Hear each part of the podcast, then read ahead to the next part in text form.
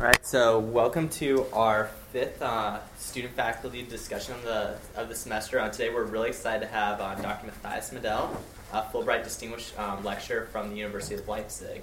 And he was suggested to us by our own member, freshman Kevin Song. So um, you might as well start, you know, with just um, a little bit of talk of maybe some of the work you do, um, and then maybe a little bit of impressions on Duke, and but mainly it's a discussion. So yeah, yeah, yeah, I would prefer really to enter yeah. uh, in, into discussion with you because uh, it is always difficult to uh, speak about differences only from one side. Uh, uh, so uh, probably I, I, should start with giving you a very short bio to, to, introduce myself. I, I, started studying history in, in 81 uh, and uh, completed my PhD in 89 in Leipzig. Um, so it was about the history of the French Revolution uh, due to the fact that there were the five essentials of the French Revolution in 1989. So everyone expected 1989 as a festival of people dealing with revolutions, uh, but only historically. Uh, so I submitted my PhD in February 89, not really being aware uh, how close we were to a real revolution at that time. Uh, July 89, when I had my PhD defense, that was much more of a combination of having revolution outside and uh, speaking about a very historical revolution in, in, in 1789. Uh, um, so that experience of analyzing a, a, revolution at the same time when uh, going through one uh, was probably something that um, made me aware of two things. One is that uh, agency of people against uh, elites uh, is something that is not continuously uh, at stake in, in a society, but that can break out very much unattended. Uh, while uh, there are other periods in history uh, when you would say, okay, governments have very much control over all what the people think and do, etc., so you have a very nice and stable society. Uh, that was the one thing. And, and the other thing was exactly this confrontation we have um, uh, talked about. Uh, that there is real history and there's always uh, the second dimension of um, conceptualizing history in a way to say this is a revolution or not. Because the, the funny thing in 80, or immediately after 89 was the, was the debate about is that a revolution what happens here? Uh, and the, um, so the crazy point was that so many revolutionaries refused to design themselves as revolutionaries uh, because they thought that the term revolution comes from the Marxist-Leninist uh, orthodoxy. And therefore, we, we are against that. And therefore, we are no revolutionaries, but we are um, normal people, whatever. What we do is not a revolution in the historical sense, etc. So I was confronted to this double experience. Um, and then I traveled a lot over the 90s uh, to, to France, to, to, to Italy, to Russia, uh, and, and then also to the US. Um, I mean, profiting to some extent from the situation that uh, that now traveling westwards was also allowed because uh, uh, until 89 the war was much much more difficult. Uh, and one of the consequences of, of, this experience that on the one hand universities are extremely different uh, and contexts are different for universities and society and on the other hand uh, there might be some similarities because it was so easy to teach in all these universities. So if someone coming from a totally different context can teach there and can communicate with the students, uh, then there might be a common ground. Um, and so I was uh, thinking about the consequences of this, um, that we have a mainly nationally organized uh, university system or system of higher education in, in the broader sense of that word, while we uh, undergo a sort of um, transnationalization in, in, many other parts of the society.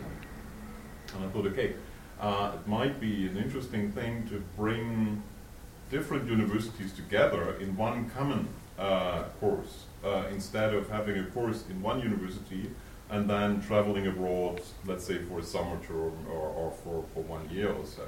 So we created in, in 2004 a global studies program with eight universities uh, coming together, uh, four from Europe, uh, one from Poland, one from UK, one from Austria and Leipzig, plus four other universities. So it's uh, Santa Barbara, uh, it's um, Dalhousie in Canada, it's in Stellenbosch in South Africa, and it's Sydney um, in Australia.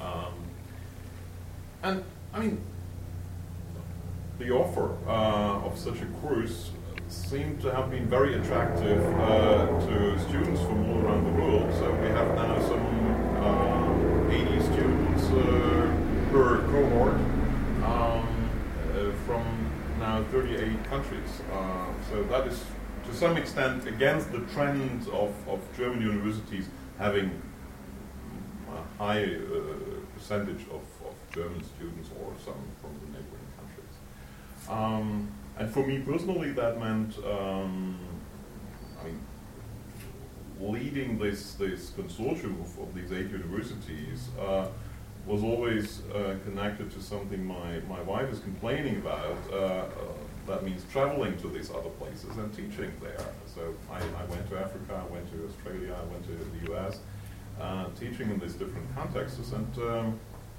that has deepened my, my feeling that parts of the universities transnationalize now. Uh, so some students are very open to this idea to go abroad and to think about uh, a career that brings them to different places. Um, some faculty is, is very much in favor of this. Um, also, uh, administrators at the different universities are happy with this. Um, but on the other hand, you see uh, resistance to this. Uh, it's not a resistance that is very open in saying no, we wouldn't go into contact with these other people. It comes much more out in the daily life. Let's say, oh, we don't know if these Poles are really of the same qualitative standards as we are in London, uh, or can I really expect to have all these wonderful books I have in my library at home uh, in these other places, etc., etc. So uh, I guess it is less an open resistance and, and rejection of the idea of transnationalizing um, studying, but it is some fear, it is, so, I mean, uh, not taking the risk, uh, to say it in a very polite way, uh, to expose itself to another culture and, and to learn probably more about the culture than, let's say, what is on page 22 uh, of this volume, not available in the library uh, in Africa, let's say. Yeah? So uh, transnationalizing study programs means also to put more emphasis on cultural contexts than on a very concrete knowledge we should know when the French Revolution uh, started. This is some, something we will learn on Wikipedia. We don't need any class for that, I uh, yeah, and, and, and one of the um, uh, things that, that brought me then to Duke was exactly this connection because uh, one of the professors here in the history department, Dominic Sachsenmaier, taught previously at UCSB. Uh, and we met there when I was there a visiting professor, and he said, okay, uh, you should uh, apply for this Fulbright professorship. And um, then they made me an enormous compliment saying, we looked for some younger scholars. Uh, you can imagine what that meant uh, about the others. Uh, okay, so I, I spent a, a, really wonderful year here. Uh, I'm, I'm, just preparing uh, to leave on, on Thursday. Uh, I had very nice experiences with the two classes I taught here. Um, I would insist that there is a lot of similarities. I wouldn't say that the differences are so important between my Leipzig class and my class here. Uh, but that might look different from your perspective uh, than when you compare what I've done here to what other professors have done uh, uh next day in, in, the history department. So um, I'm always also curious to your um, comments on that. Uh, there are some some differences. Um, mm, most Germans would probably insist on how serious students uh, are here uh, when reading, when submitting papers, when discussing grades, etc. While German students are much more relaxed uh, concerning these things. Um, most Germans would probably also uh, say that the situation of the library is much better than in, in some German places. Uh, when it comes to differences, the main difference I felt was that people in the class eat here. Uh, so that was something I have to confess uh, I was not prepared for. So um, I said, okay. Uh, so the uh, practice of drinking in class. So when I had my study time, it was not allowed to bring anything into the classroom, uh, and we survived even 90 minutes without drinking. Uh, then I learned from my students over the last five years that it's impossible. There's even medical uh, reasoning about that you need all the 10 minutes something to drink. Here I learned now that the next step, we can expect now in Germany too, is that some uh, eating in class will come. And I guess there's good um, biological reason for that too. Um, yeah, so uh, that's that's probably to to uh, present something uh, from my perspective. Uh, of course, it is not the most serious uh, similarity or difference uh, when it comes to, to these things. But what I would like to say is that there are some different patterns of behavior. I guess mainly due to the fact that American universities are mostly campus universities, so you live on campus and all your life is organized around studying. While uh, Leipzig University, for example, is a city university, so people would not eat in class but go out for eating in a, in a cafe or in, in a restaurant, um, and would try to distinguish between leisure and work and say, okay, this is class, and now we will have some break for an hour to eat. Uh, while here things are uh, much more organized around the classroom, and, and, so there's a lot of activities on campus. Uh, we would have in Leipzig much more in the evening in a club or so, somewhere in the city or, or so. So I, I, guess this is the, the feature that um, brings these these differences in behavior um, out. yeah, I'm, I mean, I'm open to your questions. I have not prepared. Uh, as, as you know, a 75 minutes uh, uh, lecture. yeah. Oh, I actually have a question. Um, I noticed on Duke's campus, like we're all very socially aware. A lot of people have a lot of issues that they're very passionate about, but I don't really sense any sort of protest culture. Um, or like like from my experience tabling out, like sometimes tabling is either merely tolerated, some people will come up, but for the most part, people put in their earphones and like walk away as fast as they can. Yeah. And so I feel like um, I don't know anything uh, about the campus that you've been on, but do you notice are students more um, into you know protesting? Are they more into like vocalizing their social concerns? Because I feel like that's our generation's tool to really make change in the world, but it's not really utilized yeah. or underutilized, I should say. Um, I mean, what, one remark from a historian's point of view: the claim that our generation will change the world came up for the first time before the First World War. Uh, so since we have youth movement as a very distinct feature, uh, so that's not not your generation that's the first presenting itself as changing the world, but uh, you have these people uh, having been engaged in war, 1914. Nazi movement uh, started also with the students uh, very conservative right-wing engagement in universities. So universities were the first to become brown uh, and, and, Nazi uh, for the reason that students um, protested against the world of the old professors, liberal, um, decadent, whatsoever. You have in 68 the same thing from, from the left. So consolidate you that is not always right-wing nationalist things. Uh, you can uh, probably uh, write a long history of, of students' movements. Uh, there's secondly, I guess, a, another story to tell, not so often in history textbooks, of periods where the younger generation was very unhappy uh, with the uh, non-engagement, the reluctance of people, uh, and that they were not able to mobilize. And that's exactly what, what I tried to say in the very beginning. Uh, my experience of 1989 was uh, that, I mean, compared to 1985, for example, uh, we would have said as students the same thing. Uh, 85, no one is takes really care of what happens in the world. There are major changes, but uh, people don't react to it. Uh, four years later, we had this outbreak of, of uh, enormous uh, engagement. So this is, of course, nothing that helps you individually to say, okay, I have only to wait until the next boom will come. Uh, but there are moments in in history, uh, and you can explain why that happened. But that would be a very long story. Um, being more favorable to to engage with young people. Um, this is the very general remark. My my experience here is that both students and faculty look very very fast.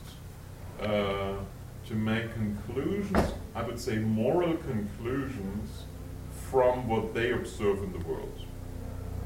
Um, in the sense of this is good or this is bad. Um, I'm always thinking about, hey, wait a minute, let us first think what happens there. Uh, is there something we can probably first analyze before we take our uh, flags uh, on this or that side. Uh, but this is an American culture, and that has to do with campus culture. So it is not only teaching, but it is socializing and it is politicizing at the same time in a very restricted space that has not so much connection with the world outside the campus. Um, you can probably say it in a physical metaphor. If you press so many people on a small campus, uh, they will, of course, think very politicized um, that leads to in, in, when when I looked at what happens here about the China Tibet story over the last days, um, to some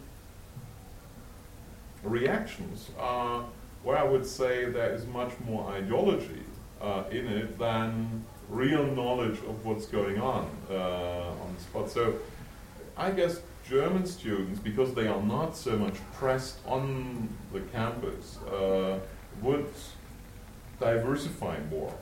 Uh, you would see, and I'm, I'm, sure they debated the same story uh, there too, uh, but th this was would lead to, let's say, um, 20 clubs around the city, uh, and there is one more in favor of a very harsh critique uh, towards China's government. Others would say, okay, there is some sports, uh, and uh, we shouldn't confuse sports and politics so much as it is done now with all these boycott ideas. Uh, others would say, okay, let's speak about Tibet, uh, compare it to other upheavals of emancipatory movements while the next club would probably go in the, the direction, hmm, we have the experience with the Kosovo and with these independent uh, or movements towards independency, uh, where uh, you can fear also uh, very strong separatist, nationalist feelings, uh, probably not helping the people on the ground, uh, neither socially nor politically. So I would say there are a lot of answers to this dispute, uh, and probably the situation that uh, brings these demonstrations into one street uh, makes them clashing immediately, and everyone has to take its decision if I'm on this side or that side, and etc. Um, I'm not sure if this is um, um, only uh, a positive uh, thing. Um, and there's another point here.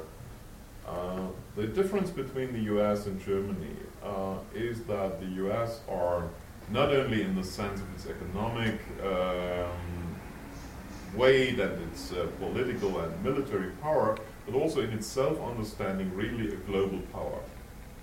That means here in the US, everyone, no, not everyone, but I mean people thinking politically, um, think that he or she takes some responsibility for what happens in China. So we have to have an opinion on this because we are uh, not intervening, but we have some interferences with these uh, places or the Middle East, or I mean, it's not only focused on this one issue; there are different ones. Well, Germany, uh, after the Second World War, retired, and some said, at least after uh, the experience with Nazism, uh, luckily, uh, from this idea that we have to go always to put our foods on this part of, of the world. Uh, the consequence of this is that so many people are more distant to the thing because we have nothing to say about. This is a domestic affair of some other countries, and we, we would respect that they solve their problems, uh, while we would expect that they respect our solutions. Uh, and we have now very strong tensions, for example, in the NATO. Uh, while the Americans say, hey, Germans, you have to join us, for example, to make this job in Afghanistan, Germans say, no, no, sorry, we have now this very long tradition of not intervening, and what the hell has the Bundeswehr, the German army, to do in Afghanistan? And then our um, Minister of, of uh, Defense said, uh, no, but, I mean, some guy from the political class said, uh, democracy is now defended at the Hindu Kush. And this is, I would say, a, a point of view that joins the US concern about Afghanistan is part of a global uh, conflict, while the majority of the German people wouldn't buy that.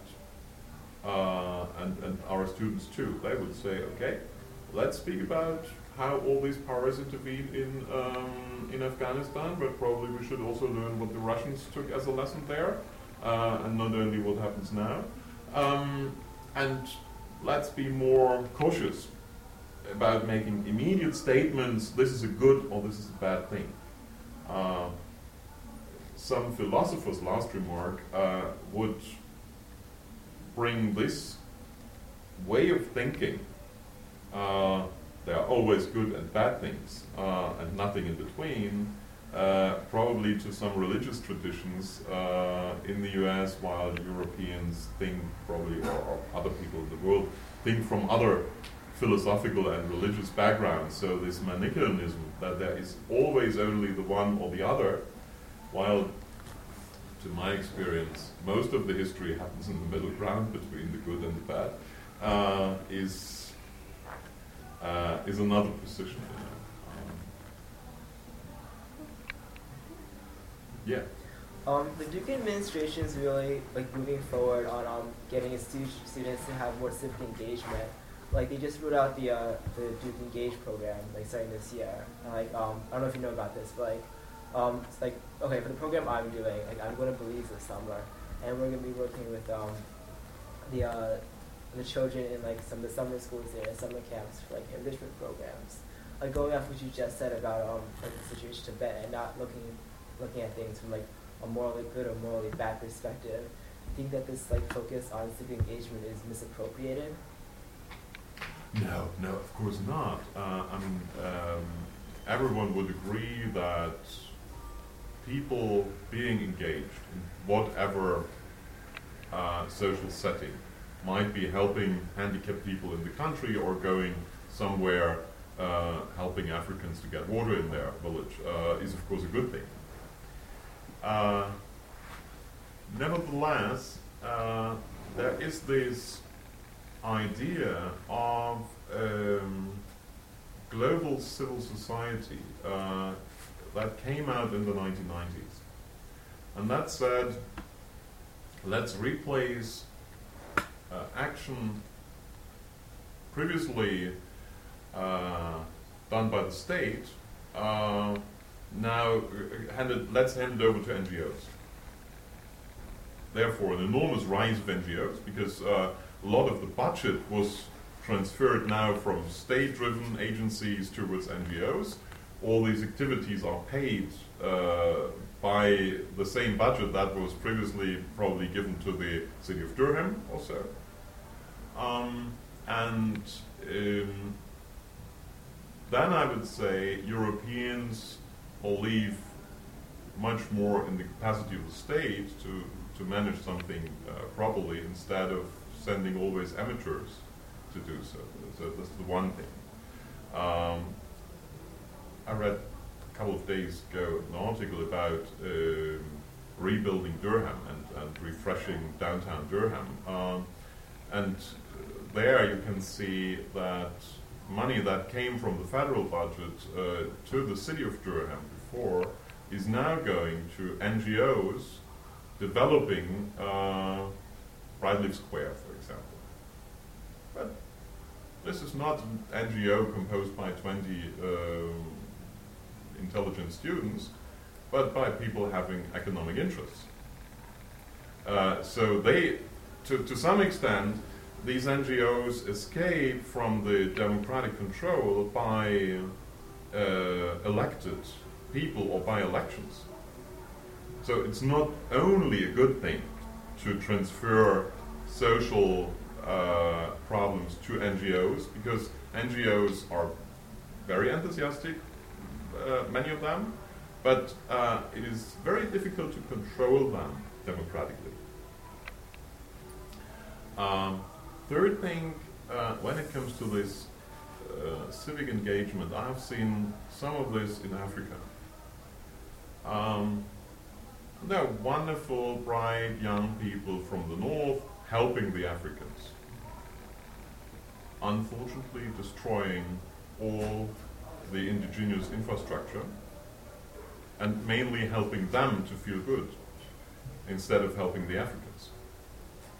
So, uh, when it comes to doing something good in, in this civic engagement, we have also to reflect what is the effect of what we are doing here.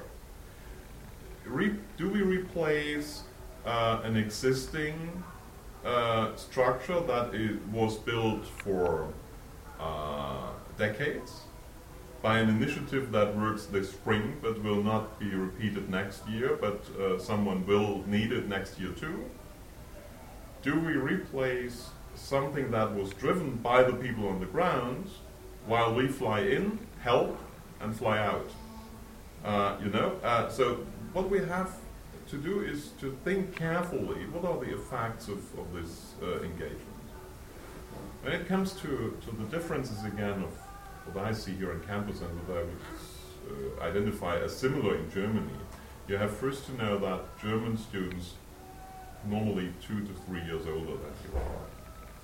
Uh, the percentage of students having a family and living with their families in a neighborhood is much higher than here. So um, some 50% have kids, uh, some 20, more than 20% are married, uh, not living in dorms, but living in a house uh, or yeah, in apartments.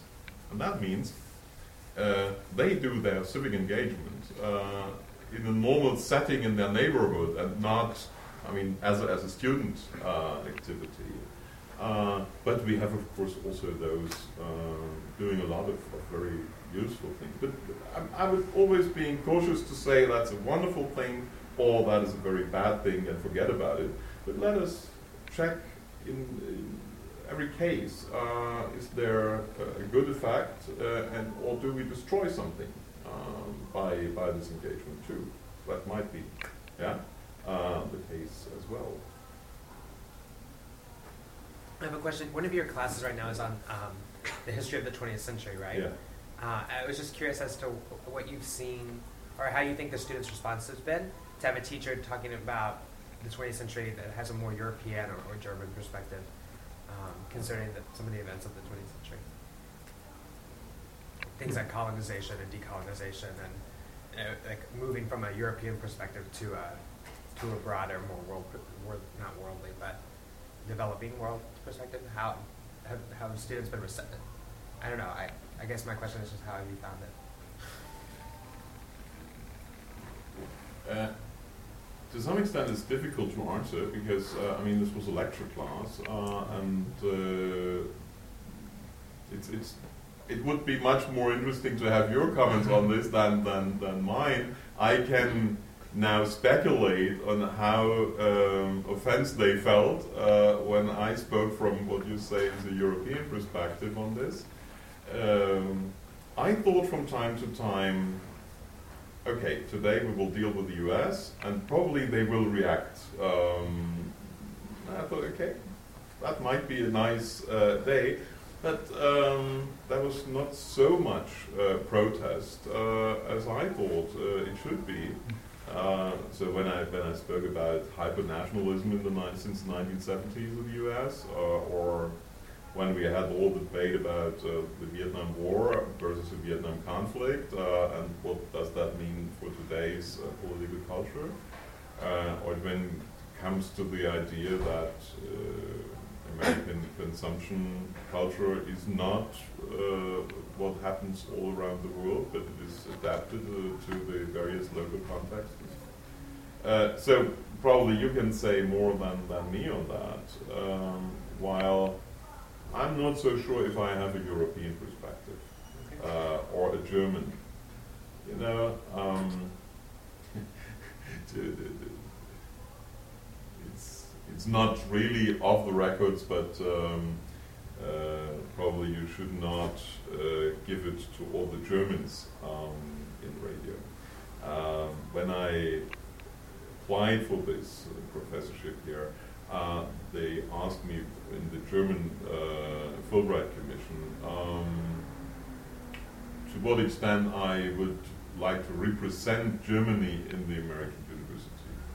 Okay, I gave some answer that I would like if, if necessary, but um, normally I, I can't see it in that bilateral way.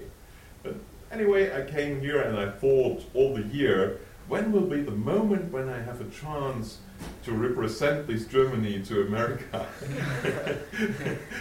and uh, unfortunately, uh, there was not, not such a big deal with it. Um, so people were not really caring about uh, my German uh, origin, etc.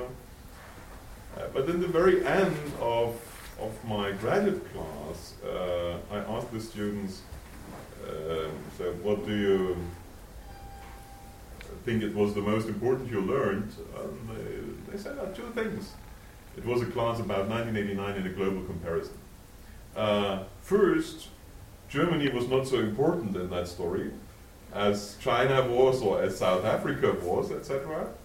And second, we have to think more carefully about democracy. This term might also hide some uh, political practices. Uh, we thought they might only be positive, while uh, we, we should think more critically about them. I said, my God, Germany has lost its, um, has lost its um, importance in this history, and democracy is now a critical issue. That's probably not what they expected as a German perspective uh, on, on that. You know. uh, yeah, but, but uh, what was your uh, feeling about my German or European perspective? Uh, I can't Um, control that. Um, I don't know if it just comes from the course or like you being a German professor, but I thought that um like a lot of the discourse in our class was focused less on like specific nations, like the U.S. did this, the U.S. did that, but rather like on groups of people, like the liberals in the U.S. did this, or like the conservatives in the U.S. did this. So that just moved the discourse away from like nation states onto like the agency of individuals. So that was something like that was new, especially like in other history classes where you, where you always learn about like like oh like Germany did this in World War One, and the U.S. did that in World War One. So just like shifted Yeah. like, where our attention was focused on. I mean, this is uh, the, the test question I give always to my students at Leipzig.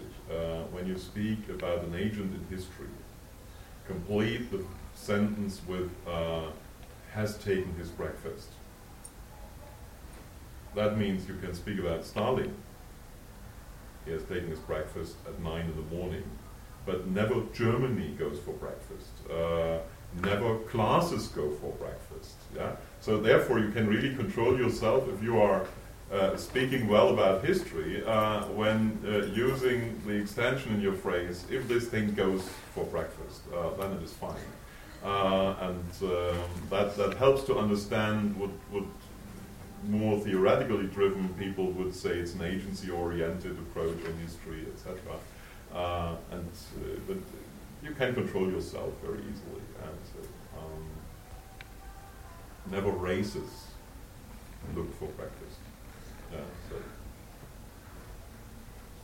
at least I have never seen that. Uh, probably someone can convince me of the contrary, but uh, this is not my experience. Yeah, in your experience teaching, um, have you sensed any sort of like anti-American sentiment among your German students? I have trouble with this term anti-Americanism. There is uh, a lot of books out now. Um, these people are anti-American. Those people are pro-American. And uh, what does that mean uh, in in concrete? Uh, German.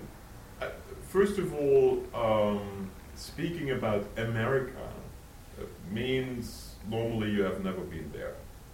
Uh, because when you come here, you realize that this country is very diverse, and this California and, and Massachusetts are probably not, it's not the same province. Um, uh, so, of course, a lot of German students uh, have not experienced whatever part of the US, and this speaking about America is, uh, means we speculate from whatever information we have that they there uh, might do this or that. Uh, second, there is a long tradition uh, since the late 19th century uh, in Germany, especially, to speak about hypercapitalism in the U.S. versus controlled, uh, nice capitalism in mainly Germany. So the Rhenanian versus the American version of capitalism, etc., etc.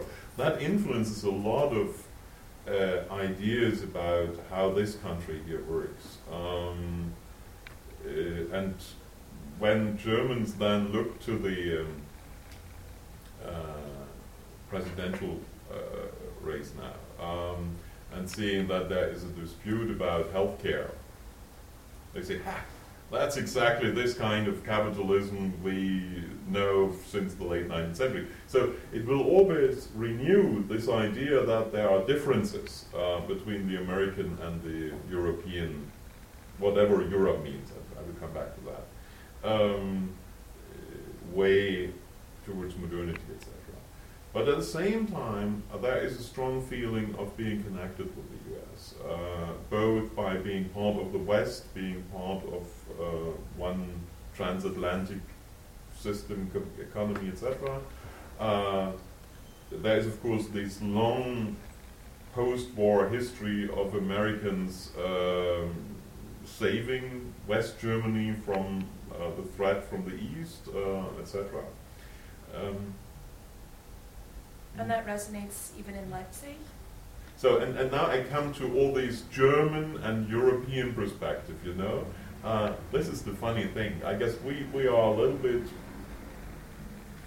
less inscribed into this tradition uh, when it comes to the eastern part of Germany, uh, into this tradition to represent ourselves as Germany being different from America with two effects. The one is, in, in, in this terms, negative, saying we have nothing to do with this post-war history. We are now occupied by American capitalism as other parts of the world are. Uh, while others would say, um, and that's a positive reaction, ah, stop, uh, we are probably exposed to the same sort of globalization uh, Americans feel uh, attracted by or, or um, puzzled by, whatever. Um, while we see from East Germany that some West Germans live um, yet under the conditions of a state controlled capitalist system. Yeah, so if, if you look to, to what extent uh,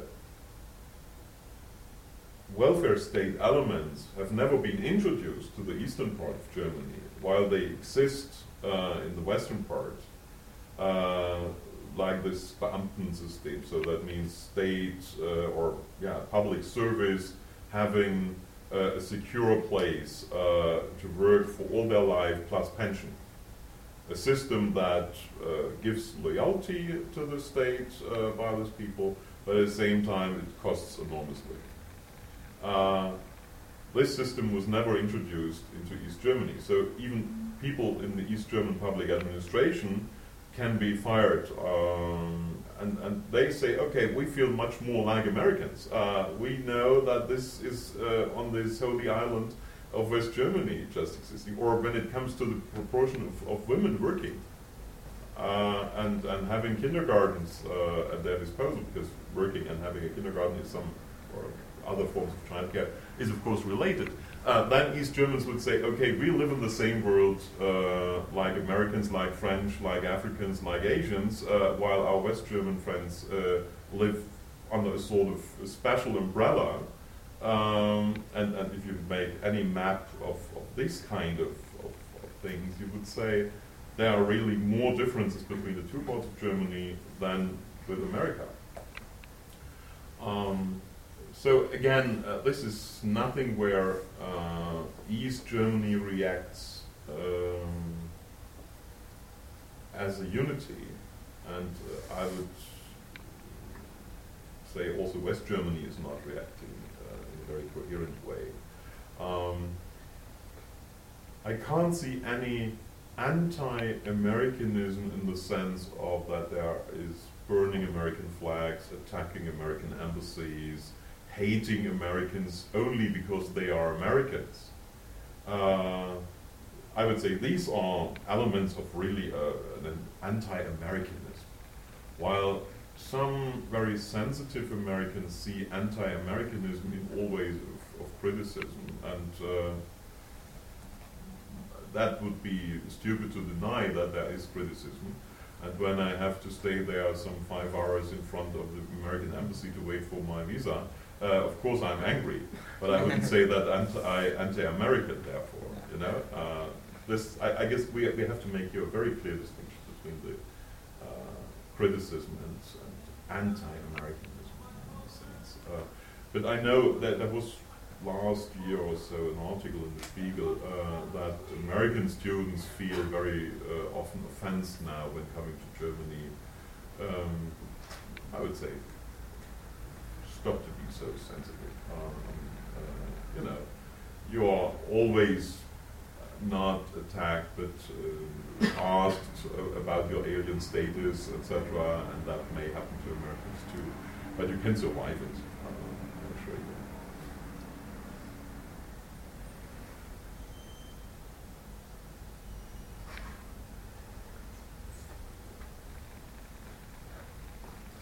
Um, going off you said about like anti-Americanism and how like, that doesn't exist in Germany, do you also feel the same way about like anti like Islamism like in America, in which Americans are also viewing like Islam as the single coherent unity that um like is an enemy to America sort of.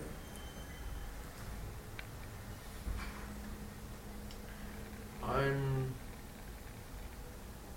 the, the, the thing that shocks me uh,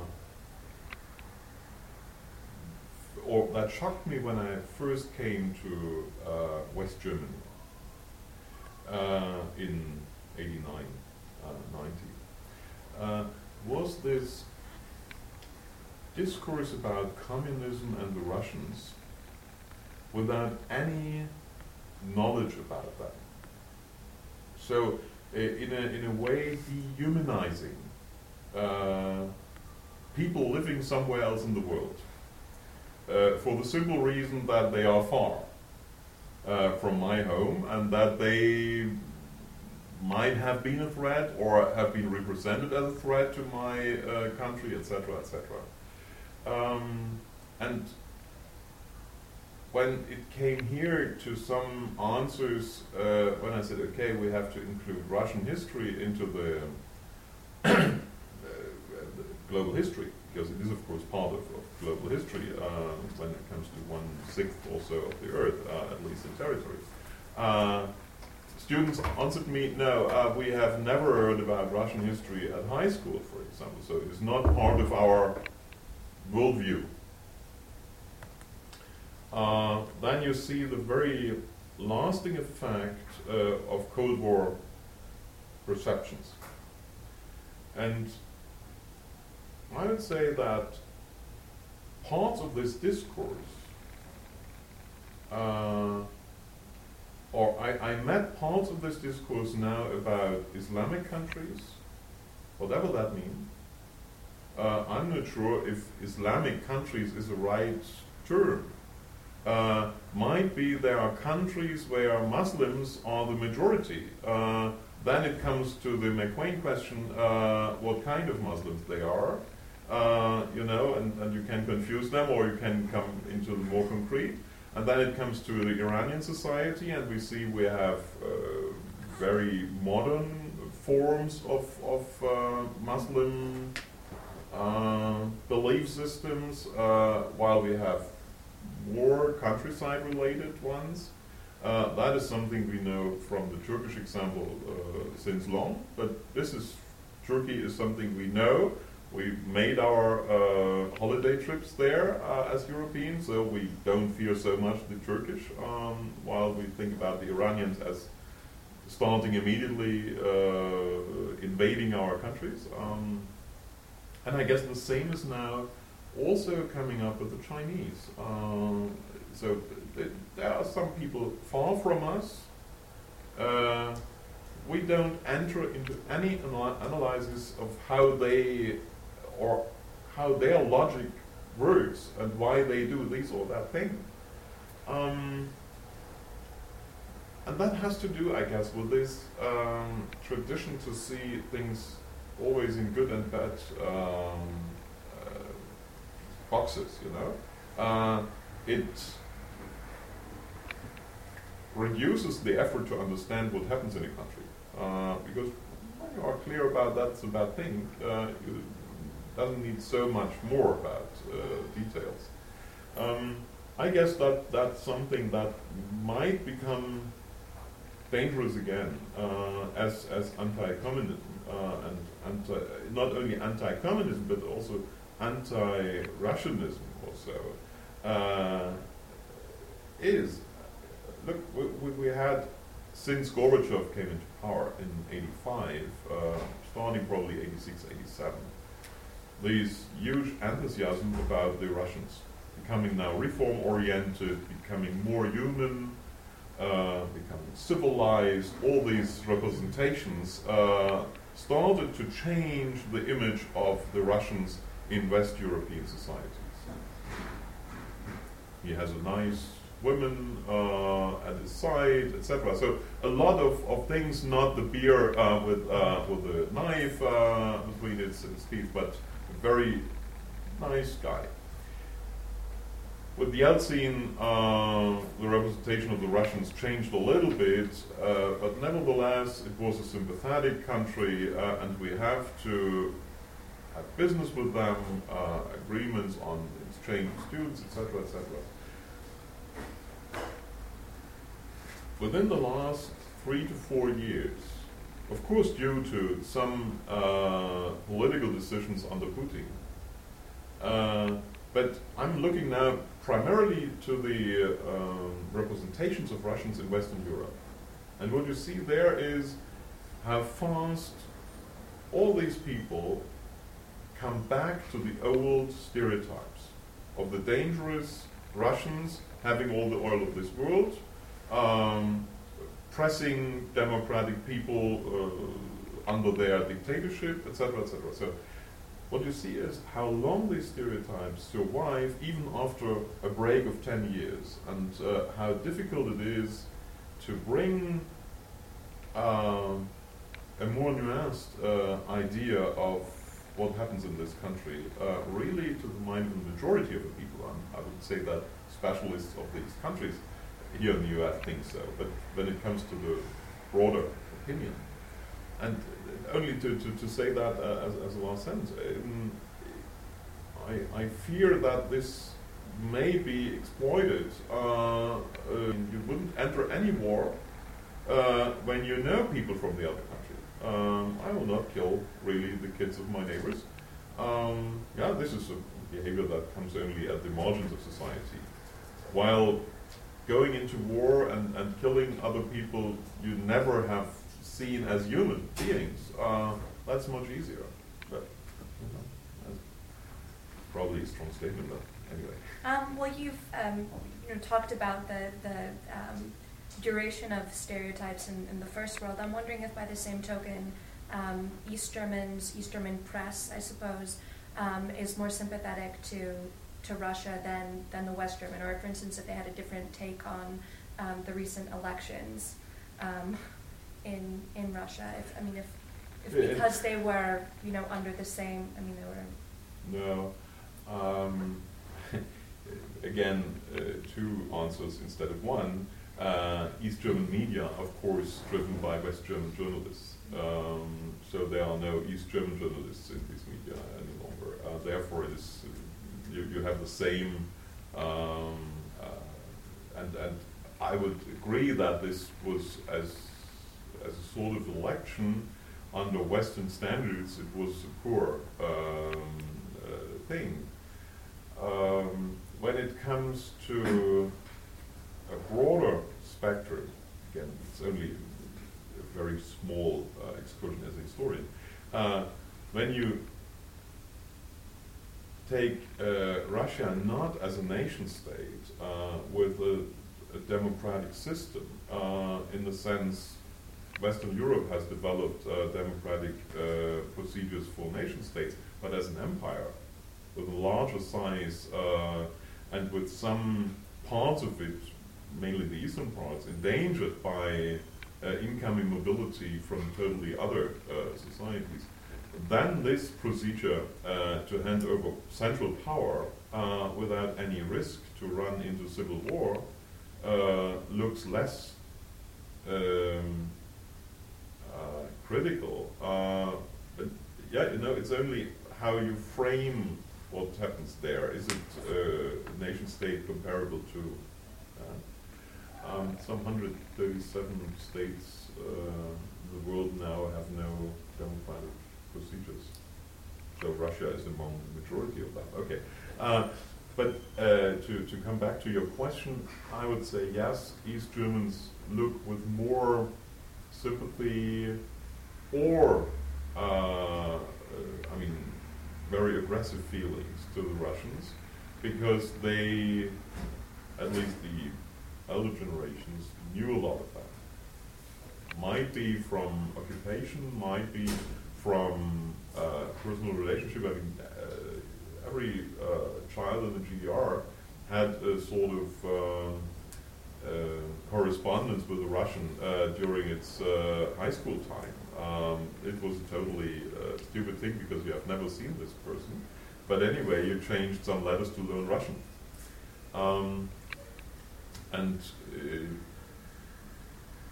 so it is not always in the sense of positive uh, feelings about the Russians, it can also be negative, but it is more concrete and it's more, much more in the sense of we speak here about Russians and not about Russia uh, as a system. Uh, yeah, and, and this is the difference when I said dehumanize the other is exactly when speaking about China or about the Islamic world.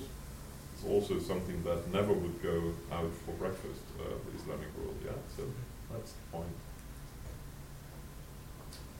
All right. Well, thank you very much for um, having this discussion with us. It's really great to hear about you in Germany and you know, the students over there, and also just some of your feelings from your time here. So thank you very much. Yeah, thank you for having me here.